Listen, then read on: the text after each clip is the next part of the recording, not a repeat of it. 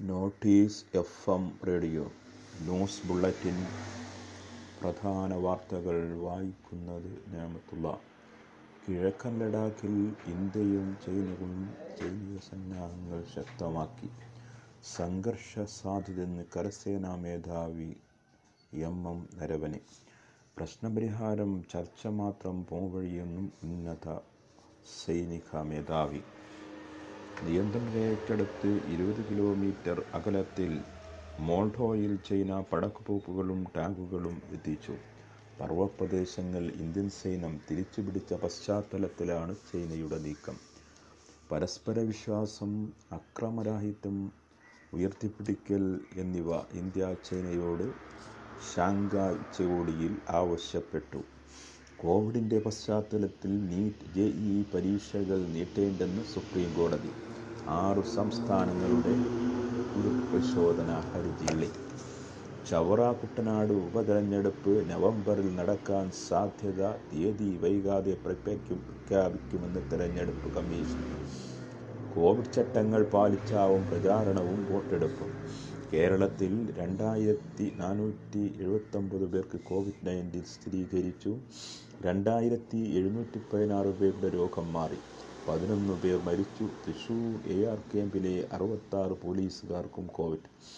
സമ്പർക്ക രോഗബാധിതർ രണ്ടായിരത്തി ഇരുന്നൂറ്റി അമ്പത്തഞ്ച് മുപ്പത്തിനാല് ആരോഗ്യ പ്രവർത്തകർക്കും Covid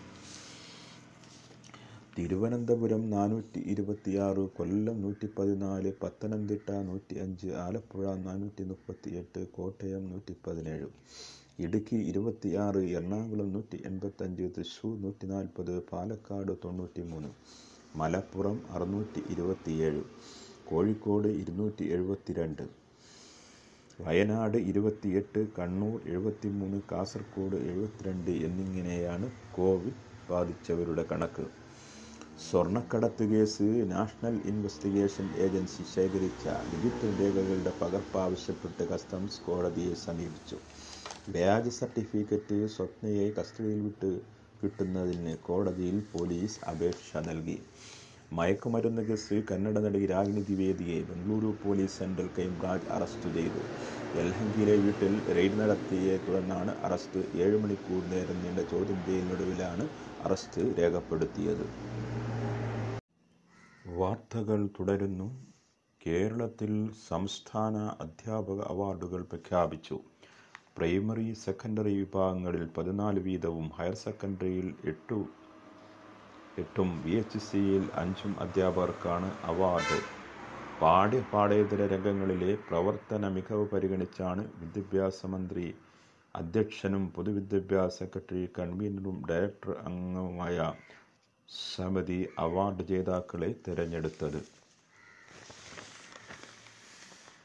South Indian Bank managing director and CEO ആയി മുരളി രാമകൃഷ്ണൻ ചുമതലയേറ്റു. ഒക്ടോബർ ഒന്ന് മുതൽ മൂന്ന് വർഷത്തെ നിയമനത്തിന് റിസർവ് ബാങ്ക് അനുമതി നൽകി.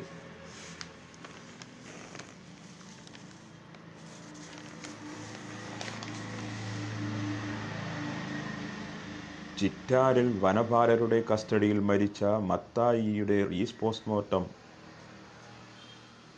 ത്തിൽ police ഇൻക്വസ്റ്റിലും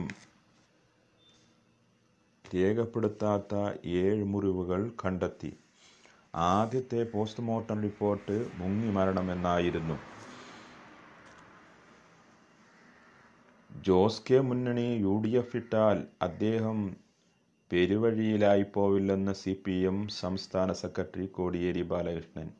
U D F B J P വിരുദ്ധ നിലപാടെടുക്കുന്നതുകൊണ്ട് വഴിയാധാരമാകുന്ന പ്രശ്നമില്ലെന്നും അദ്ദേഹം കൂട്ടിച്ചേർത്തു. വാർത്തകളുടെ ക്രോഡീകരണവും അവതരണവും നിയമത്തുള്ള പ്രഭാത ബുള്ളറ്റിൻ അവസാനിക്കുന്നു. ഇനി ഉച്ച വാർത്തകൾ കേൾക്കാം.